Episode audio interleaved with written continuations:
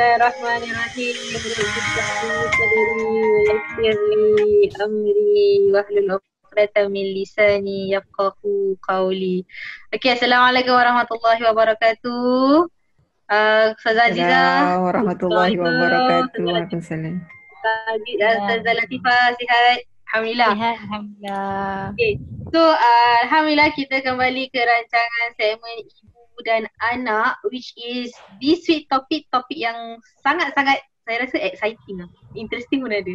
Okay, topik dia is mengenai uh, nasihat Luqmanul Hakim kepada anaknya. Before, I think before we uh, ter- before we kupaskan the nasihat Luqmanul Hakim kepada anaknya, saya just do it uh, a bit intro about siapa tu Luqmanul Hakim. So, uh, jumhur ulama uh, dah sepakat ulama dah sepakat bahawa Luqmanul Hakim ini merupakan seorang uh, orang yang soleh and then orang yang bijak yang intellectual yang intelek yang intelijen yang di mana Allah tinggikan Allah naikkan darjatnya sehingga kan dia ada surah dalam Quran. Maknanya ada satu surah tu dinamakan atas namanya. Surah itu iaitu dalam surah surah Luqman. So uh, apa ni uh, dan uh, jumhur ulama mengatakan yang dah sepakat yang beliau bukan adalah seorang nabi lah seorang orang orang yang solid lah. So insyaallah uh, for today kita akan um, uh, mengupaskan ataupun kita discuss lah uh, the nasihat-nasihat uh, Luqmanul Hakim uh, berikan kepada anaknya lah which is uh, I think is uh, good for parents lah untuk uh, can can use this tips of nasihat Luqmanul Hakim kepada anaknya. So uh, saya teruskan eh boleh eh? Boleh. Okay. So soalan yang pertama uh, antara one of you lah boleh jawab ni is uh, but salah satu nasihat Luqman is uh, is untuk tunaikan solat. And we know how important solat dalam Islam is. Kalau ada kita dengar solat adalah tiang agama, solat itu mencegah kamu daripada melakukan perkara yang um, amar ma'ruf nahi munkar. Hmm. So uh, how to ajak ataupun menasihati anak-anak yang dah balik especially yang dah sampai usia balik untuk istiqamah dalam melaksanakan solat mereka. Hmm. Ha. Okay, saya mulakan dulu lah eh. Eh, Ustazah, okay. Hmm. Saya ke Ustazah? Uh, saya. Oh, okay. Okay, so uh, apa ni yang tentang mengenai solat untuk anak-anak yang teenagers. Okay, saya personally I don't have anak yang teenagers lah. Tapi kita mengajarkan, kita mengajar kepada teenagers. Kita juga ada anak-anak saudara. So, uh, apa yang uh, yang saya akan share ni adalah based on experience. Okay, uh, okay first kita nak kena kenalkan pada anak-anak kita uh, yang bahawa solat itu adalah wajib. Itu itu dia punya basic dia. So kita hmm. nak kena uh, terangkan kepada mereka yang the five pillars of Islam tu adalah something yang kita kena lakukan. So we cannot macam cakap eh tak nak buat lah dan sebagainya. And uh, dan kita sebagai ibu bapa ataupun seorang yang dewasa kita kena tunjuk contoh yang terbaik kepada anak-anak kita. Maknanya kat sini lah kita kena hidupkan suasana rumah tu dengan ibadah. And uh, apa ni kalau macam boleh uh, kalau saya boleh recall eh macam last time uh, sering diingatkan kepada saya uh, untuk uh, macam okey dah, dah masuk waktu solat jom solat. Okay. And kita pun sering ingat-ingatkan kepada uh, student-student kita last time. Okay. Dan nak masuk waktu salat ni, jom. Mana kita kena hidupkan rumah tu dengan ibadat. Jadi kita sebagai orang yang dewasa ni, kita uh, they look up, uh, they, they look up Uh, uh, apa ni on us tu sebagai contoh. Jadi kita kena start dulu. Okay, jangan kita suruh tapi kita tak lakukannya. Dan hmm. yang kedua, kita kena sering ajak anak-anak kita untuk solat. Dah masa waktu, jom kita buat solat jemaah dan sebagainya. Okay? Uh, jangan kata jom solat, lepas tu kita relax orang corner. Lepas tu kita tengok TV dan sebagainya. Uh, itu bukan satu contoh. Bukan uh, teenagers, orang pada mereka macam, uh, if I, you want me to do, okay, then you also do. Uh, so sebab tu kita kena tunjukkan kita punya contoh dulu. Dan at the same time kita kena sentiasa ceritakan kepada anak-anak yang solat tu menjadi penghubung kita penghubung uh, kita dengan Allah Subhanahu Wa Taala. Okay, uh, pasal uh, to them eh uh, for the teenagers eh friendship is very important. Uh, it's about relationship. Okay, so if let's say kalau misalnya kita tak ceritakan kepada mereka yang solat ni adalah sebagai kita relationship pada Allah Subhanahu Wa Taala, they won't do tau. Sebab tu kita kena sentiasa ingatkan. Okay, uh, dan kalau kita uh, kerjakan benda tu dengan rutin dengan konsisten konsisten maka insya-Allah nanti akan dapat ganjarannya tapi kalau kita lalai Okay, uh, ada cubaan akan menimpa kita. Uh, so sama juga macam friendship. So if let's say kalau kita setia dengan kawan-kawan kita ni semua, insyaAllah kawan kita akan sentiasa berada dengan kita. Tapi sometimes kalau kita punya friendship tu kita macam ambil indah, of course nanti ada teman-teman rasa yang macam eh uh, dia ni dah tak best lah kita tak nak kawan dia lagi. Macam gitu lah sebab tu kita macam kena when, when we, we want to hmm, when we want to encourage our teenagers eh to solat kita nak kena uh, kaitkan dengan something yang orang tengah hadapi. Uh, that is friendship. To tell them that uh, solat ni sebagai macam friendship that is uh, hubungan kita uh, untuk untuk mengeratkan hubungan kita dengan Allah Subhanahu Wa Taala. Uh, itulah kita nak kena sentiasa ingatkan kepada mereka. Dan macam saya saya cakap tadi earlier, you need to show that whatever that you nak suruh budak-budak ni buat, kita kena buat. Uh, jangan main suruh sahaja lepas tu kita tak. Uh, because kadang-kadang mereka perlu dorongan, mereka perlu support. Okay, because sometimes they don't get the support at home but they do get the support kat luar. Jadi kita kena show lah kita ni support to them. InsyaAllah. Ustazah nak tambah? Uh, boleh. I think before this previous previous episode kita kita kerap uh, talk about solat also lah kan. Slop hmm. uh, apa tu kita uh, tapi kita more to kita focus on talking about how to didik anak-anak kecil untuk solat. But today actually we are we are talking about the uh, uh, older ones eh teenagers. Uh-huh. uh, so the challenge uh, varies lah kalau budak kalau anak-anak kecil challenge dia berlainan eh. Kalau teenagers pun berlainan.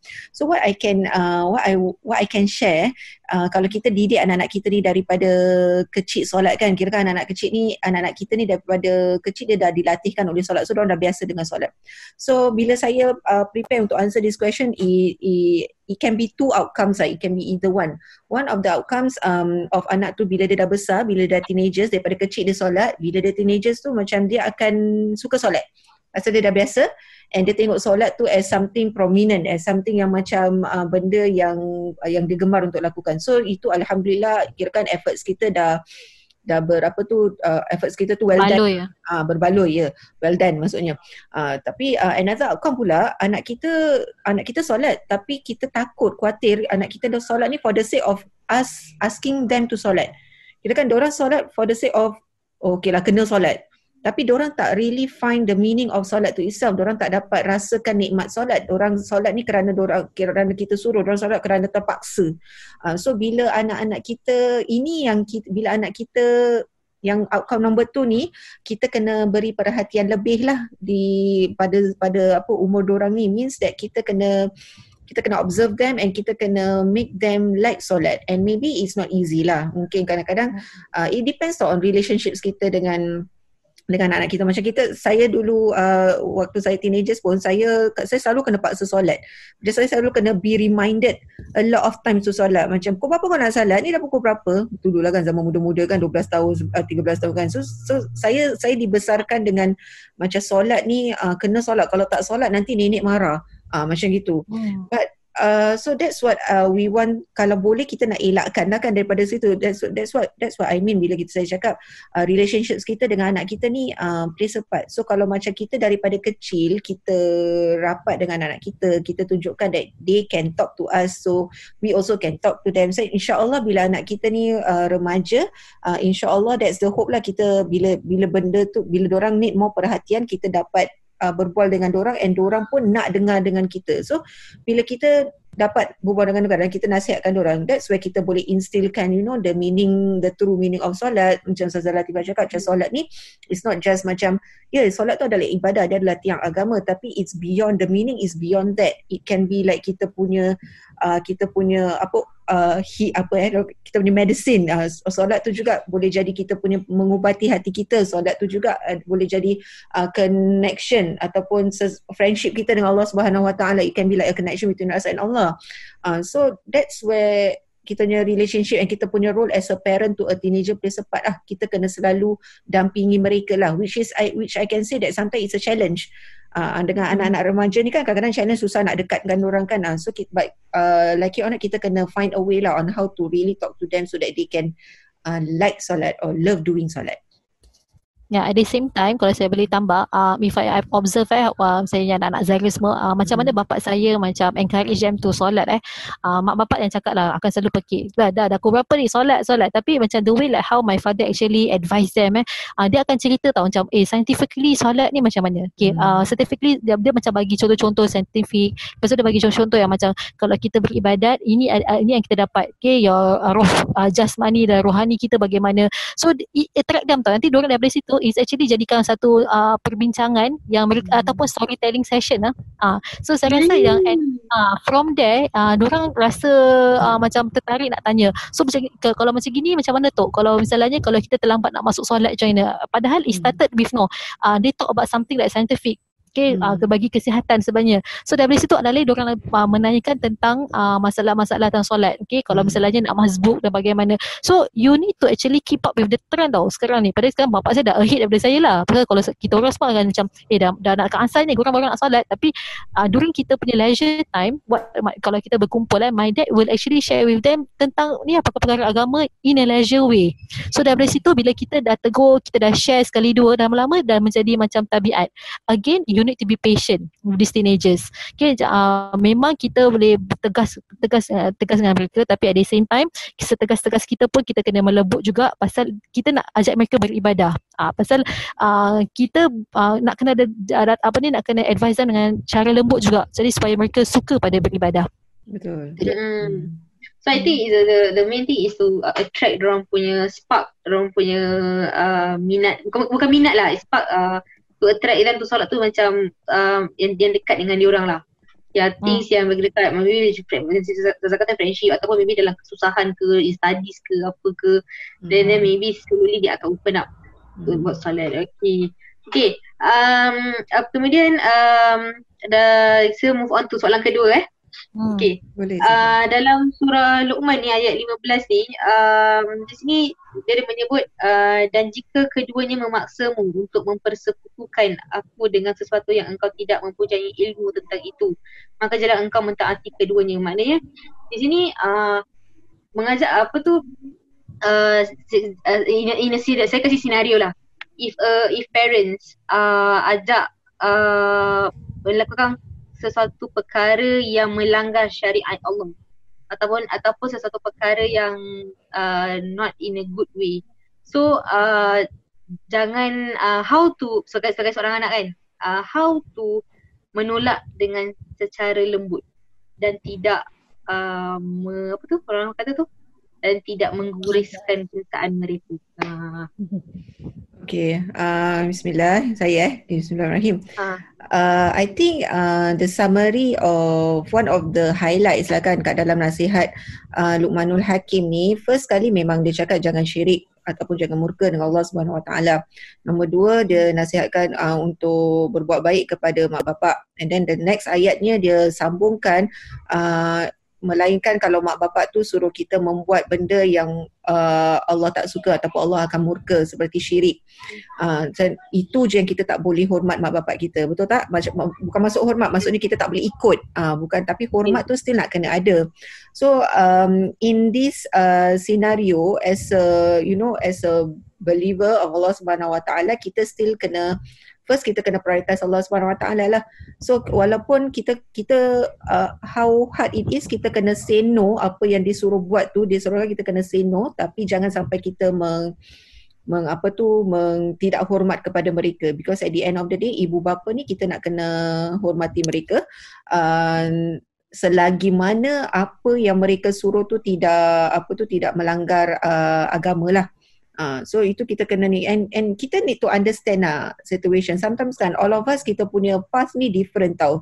Sometimes Allah choose um, different way ataupun different journey for us. Oh macam kalau ibu bapa kita tak menuju ke jalan yang benar, mungkin Allah SWT tu pilih kita untuk membantu and menunjukkan hidayah kepada mereka. So because not not not everyone is perfect apa. Even kita pun tak perfect, betul tak? So macam sometimes it's not just uh, kita selalu macam kita asyik highlightkan dekat apa tu okey uh, uh, as parents kita kena tunjukkan contoh yang baik kepada anak-anak kita. Tapi uh, i, kalau kita tak dapat ataupun seseorang anak tu tak dapat uh, tengok view that kan as they grow up mungkin dia dialah yang kira Allah choose untuk membetulkan keadaan mungkin. Uh, so macam uh, kita kena percaya that Allah SWT tu dia ada plan lah. Dia ada kirakan dia ada arrangement yang dia dah made uh, so at the end of the day uh, seorang anak tu kalau dia dah besar dia punya uh, there are always choices for them to make ah Alright, so macam dia kena tahu. So kita kena kita kena pastikan uh, dengan diri kita, anak-anak ni kalau dah besar kan orang dah boleh berfikir. So anak-anak yang mendengar ni kalau berfikir kita kena tahulah choice yang kita buat tu adalah semata-mata first uh, kita kena prioritas Allah Subhanahu Wa Taala.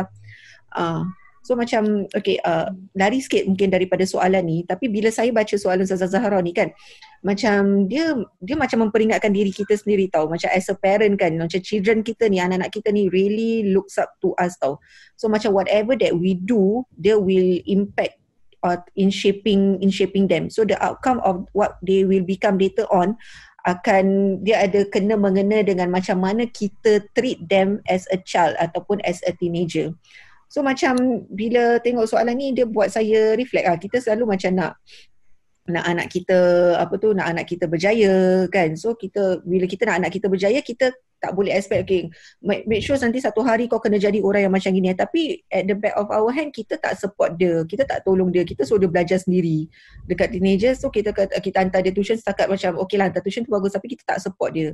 Ataupun anak kita kita nak kita nak anak kita jadi orang yang baik kan? Tapi kita hmm. tak tak suruh kita tak you know kita tak contohi benda yang baik tu for them to follow for them to see kebaikan tu. So macam itu macam tak adil kan. So tak tak macam tak munasabah. So as a parent ben, soalan macam gini dia akan mengimpact saya buat saya reflect. Macam selalu saya selalu dengar ni macam apa yang mak mak bapak nak kan. Mak uh, as parents kita nak anak-anak kita jadi anak yang soleh. Uh, anak yang baik. Kita nak anak kita dekat dengan Allah uh, because nanti satu hari nanti kita tahu that kita tak akan ada selamanya di dunia ni kita akan pergi and kita nak anak kita ni menjadi anak yang soleh yang mendoakan kita. So bila kita harapkan tu daripada anak kita kita nak anak kita tu menjadi tool untuk kita tahu so in order for hmm. us to choose our tool kita kena provide that tool tu dengan something that is good lah. So jadi dia boleh mendoakan kita. So kita tak boleh harapkan anak kita untuk menjadi soleh aja tapi kita as a parent kita tak tunjukkan yang you know yang yang apa yang dia should be so macam benda ni hmm. buat saya fikir bukan nak nak, nak tambahkan stres kat diri sendirilah tapi macam macam it, it, we just need to realise that whatever that we do dia akan impact kepada pembangunan anak-anak kita tu so sebelum kita macam untuk answer this question kan sebelum kita suruh anak kita yang benda yang tak baik tu kita as a parents ni kita kena tahu apa yang kita buat sekarang ni dia membentuk masa depan anak kita. Uh, so yeah. something to reflect upon lah. Mungkin Saza uh, Latifah nak tambah. Ya untuk macam apa ni for this question uh, saya juga saya kalau boleh ingat ingat ikan Bali macam uh, saya ada students lah last time yang actually enroll to madrasah uh, dia sendiri yang enroll to madrasah without parents yang suruh. So pada saya itu masya-Allah. Pasal uh, dia pernah ceritakan pada saya yang dia dalam dia dibangun di di grow up daripada uh, keluarga yang macam tak bersolat dan sebagainya. Tapi dia ada kawan-kawan yang macam sekeliling dia yang macam amalkan ibadat solat ni sebagainya. So dia tertarik. Hmm. So dia kata uh, I want to join madrasah uh, and they willing to pay dia punya own pocket money sendiri dan sebagainya. Dia dah besar ada youth eh. Hmm. So uh, and at the youth baru nak belajar solat sebagainya. So bila dia dah balik rumah, bila dia dah start belajar-belajar ni semua, so balik rumah dia nak amalkan. Uh, parents tu sendiri rasa tersentuh dengan apa yang dilakukan. Hmm. Macam parents sebenarnya tahu nak solat. Tapi of course lah eh, not, not being perfect. So tapi bila dia nampak anak dia tu yang melakukan solat di rumah, at first anak uh, anak buat sembunyi-sembunyi eh macam takut macam apa ni macam uh, no the, whatever that he do hmm. dia akan menjadi macam uh, apa ni macam takut macam parent rasa tersindir ke apa kan.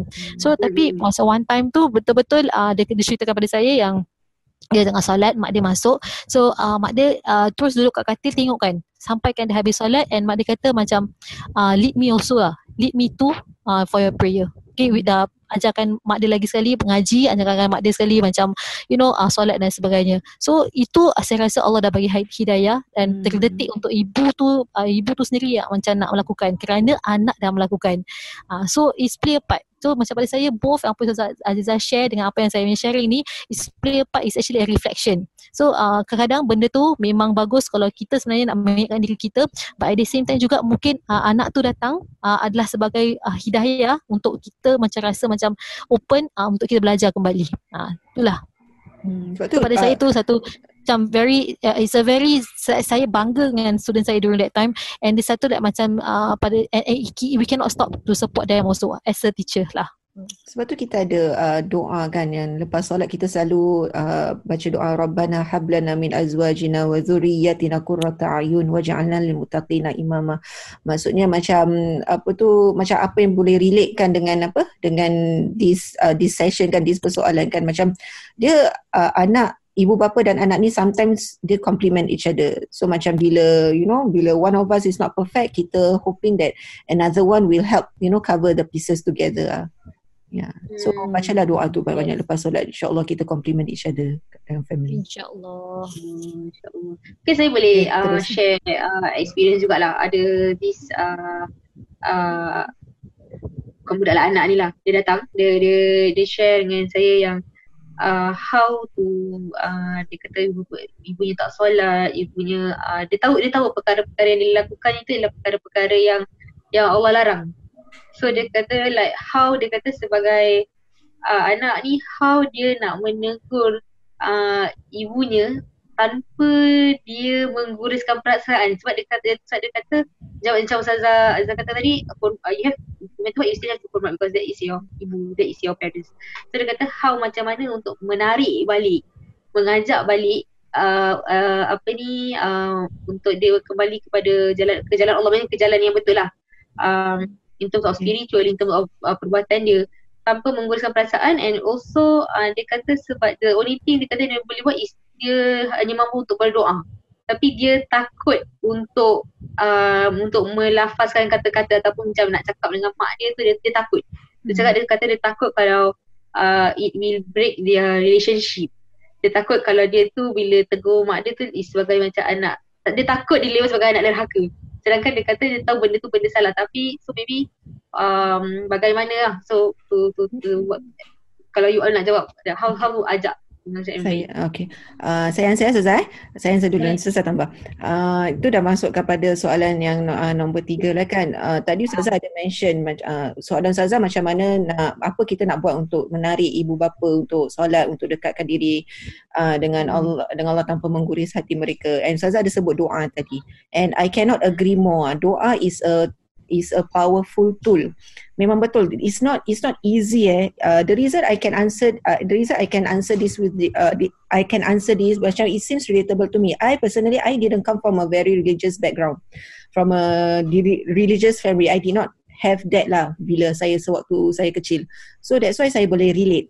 So doa tu memang memang powerful lah man. I cannot address eh, saya tak boleh tekankan lebih lagi seperti mana selama ni saya tekankan doa doa doa. Memang untuk seorang anak untuk untuk untuk kita bersuara kepada ibu bapa mak solatlah ataupun pak kenapa bapa tak solat?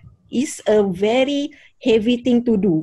It's a very heavy thing for a child to ask the parent. A child tu can be teenager ataupun dah besar tak semestinya kecil eh.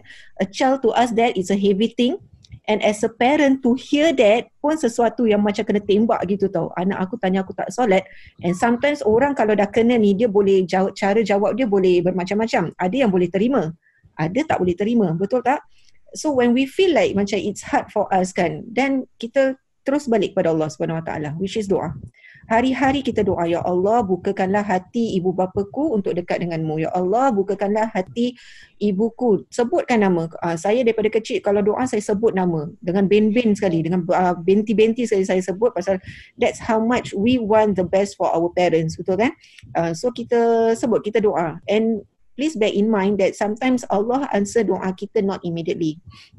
Okay, um, memang tu dah disebutkan kan uh, doa Allah tetap dengar. Tapi answer Allah untuk uh, makbulkan doa kita tu sometimes uh, it can happen immediately, sometimes it takes time and sometimes it doesn't even happen after all because Allah ada plan yang di sebaliknya yang lebih baik daripada apa yang kita doakan tu. Cuma kita jangan putus asa untuk berdoa lah because sometimes doa ni lah yang akan membantu kita especially in in terms in terms of like this lah and selagi kalau tapi kalau kita seandainya kita rasa that kita can talk to our parents you know kita can open discussion dengan orang selagi mana kita boleh kita mampu dan teruskanlah kita nasihatkan. Like I said tadi kita kita compliment one another kan? So seandainya sese salah satu daripada ibu bapa SS and ibu bapa pun selagi mana kita boleh uh, kenal eh it is important for us to really uh, watch our ego tau Macam kita kita kan kita ada this I don't know ah, correct me eh kalau saya salah correct me tapi kita ada kita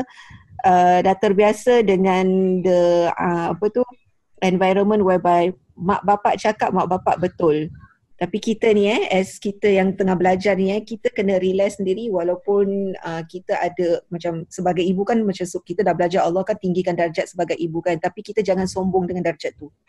Uh, kita ya sebagai ibu memang kita dah dinaikkan darjat uh, sebagai bapa pun kita memang ada darjatnya. Tapi kita jangan sombong. Bila kita sombong kita susah nak terima macam kita kena realize that kita ni bukan perfect mana pun lah uh, so se uh, pasal kalau kita dah continue dengan that kind of macam eh okay aku mak aku betul aku bapa aku betul kan? Then macam mana kita nak memperbaiki diri kita kan? Uh, jadi kita kena open ourselves to to our children also. But and then as children kita jangan stop doa lah. Saya rasa macam banyak saya berbual yeah. gitu Zazam Nathan saya, saya agree dengan Azizah Aziza uh, doa tu. Uh, saya agree lah macam kita as a parent need to be open. Uh, pasal kadang-kadang uh, hidayah tu Allah bagi uh, apa ni kepada anak-anak kita untuk untuk macam dia sampaikan kepada kita Okay, satu benda tu diberikan kepada anak-anak. Jadi, because uh, nowadays punya parenting pun, uh, kita kan kadang-kadang kita ikut macam cara barat lah. We need to be open-minded. But it's true, no? Kita nak kena be, be open-minded kalau seandainya anak-anak kita menasihati kita. Okay, hmm. of course anak-anak pun bila nak menegur ibu bapa, uh, bukan yang macam cara, okay, apa tak nak solat, uh, semua. Kita kita akan tegur dengan cara lembut. Kita tanya, kita ajak mereka, cuba nak solat, ah um, sebagainya. So saya ada student again eh, saya ni based on experience. Saya ada student dia pernah nak ajak uh, ibu bapanya solat. Dia pernah ajak bapanya solat tapi at first bapa dia marah, bapa dia marah sangat. Dia kata kau nak solat kau solat lah macam itu. So the, dia tak stop. Dia tanya Zuzan macam mana ni? I really want to have that kind of feeling where my friend dia kata bapa dia boleh jadi imam dan sebagainya. So saya kata don't stop ajak tapi dengan cara lembut. So in the end lupanya uh, bukan bapak dia tak nak. Bapak dia memang tak tahu solat. So daripada situ bila anak dia ajak dengan lembut, ajak dengan lembut and one day open up. Bapak dia open dia kata like macam okay lah I'm not a perfect dad. Dia kata uh, I uh, my my solat sebenarnya I don't know. I don't know much I don't know the, the recitation. So orang sama-sama belajar. Uh, and I, I'm glad that macam you know um, the father really open up and accept up dia punya macam so called uh, dia punya teguran ataupun dia punya ajakan dia tu. Uh, so one thing so kita sebagai anak ni uh, walau macam mana pun kita nak menegur ataupun kita nak ajar parents kita satu je kita kena buat. Jangan derhaka pada ibu bapa kita.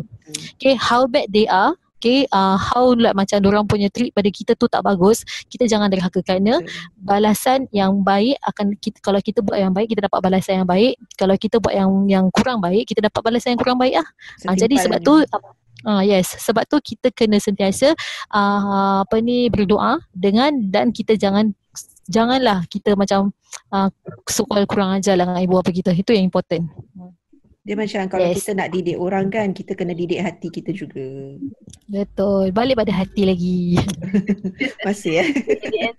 Okay, insyaAllah. Okay, sebelum kita, uh, apa ni, Zazah ada editing nak tambah uh, nasihat-nasihat ni semua?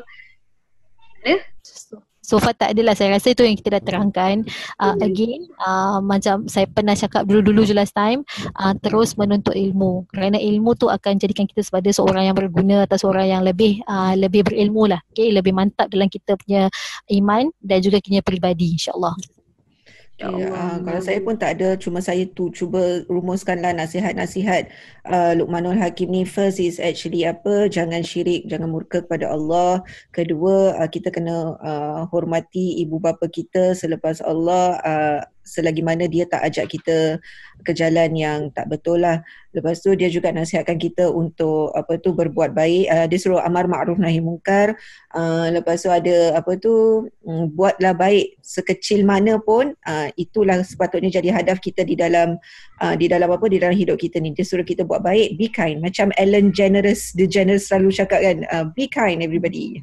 So kita kena so kita punya kindness uh, apa se, se, sekecil mana pun Allah ambil kira. So in whatever we do, be kind. And I cannot uh, uh, saya tak tahu whether saya dah rumuskan semua tapi saya ingat uh, last but not least tu dalam nasihat dia dia cakap dengan kita jangan sombong. Don't be arrogant. Kadang-kadang uh, kita yeah. tend to uh, arrogant ni terbagi pada dua kita apa kita sembunyikan diri kita daripada masyarakat itu pun uh, sombong kita tak boleh jadi loner sangat. Uh, itu itu pun uh, dah sombong kita tak kita kena cuba untuk you know uh, berga, uh, bergaul ataupun lagi satu is jangan sombong dengan apa yang kita dah ada. Apa yang Allah berikan ni uh, ia adalah satu nikmat tapi janganlah kita sombong dengan nikmat Allah. Ah, itulah. Tu saya harap saya dah rumuskan lah. InsyaAllah. Okey, insyaAllah.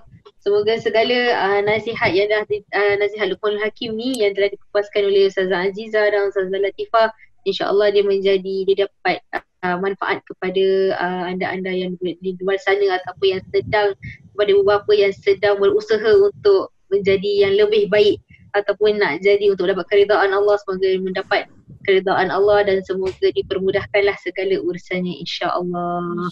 Dengan itu Wabillahi taufiq wal hidayah. Wassalamualaikum warahmatullahi wabarakatuh. Waalaikumsalam Waalaikumsalam warahmatullahi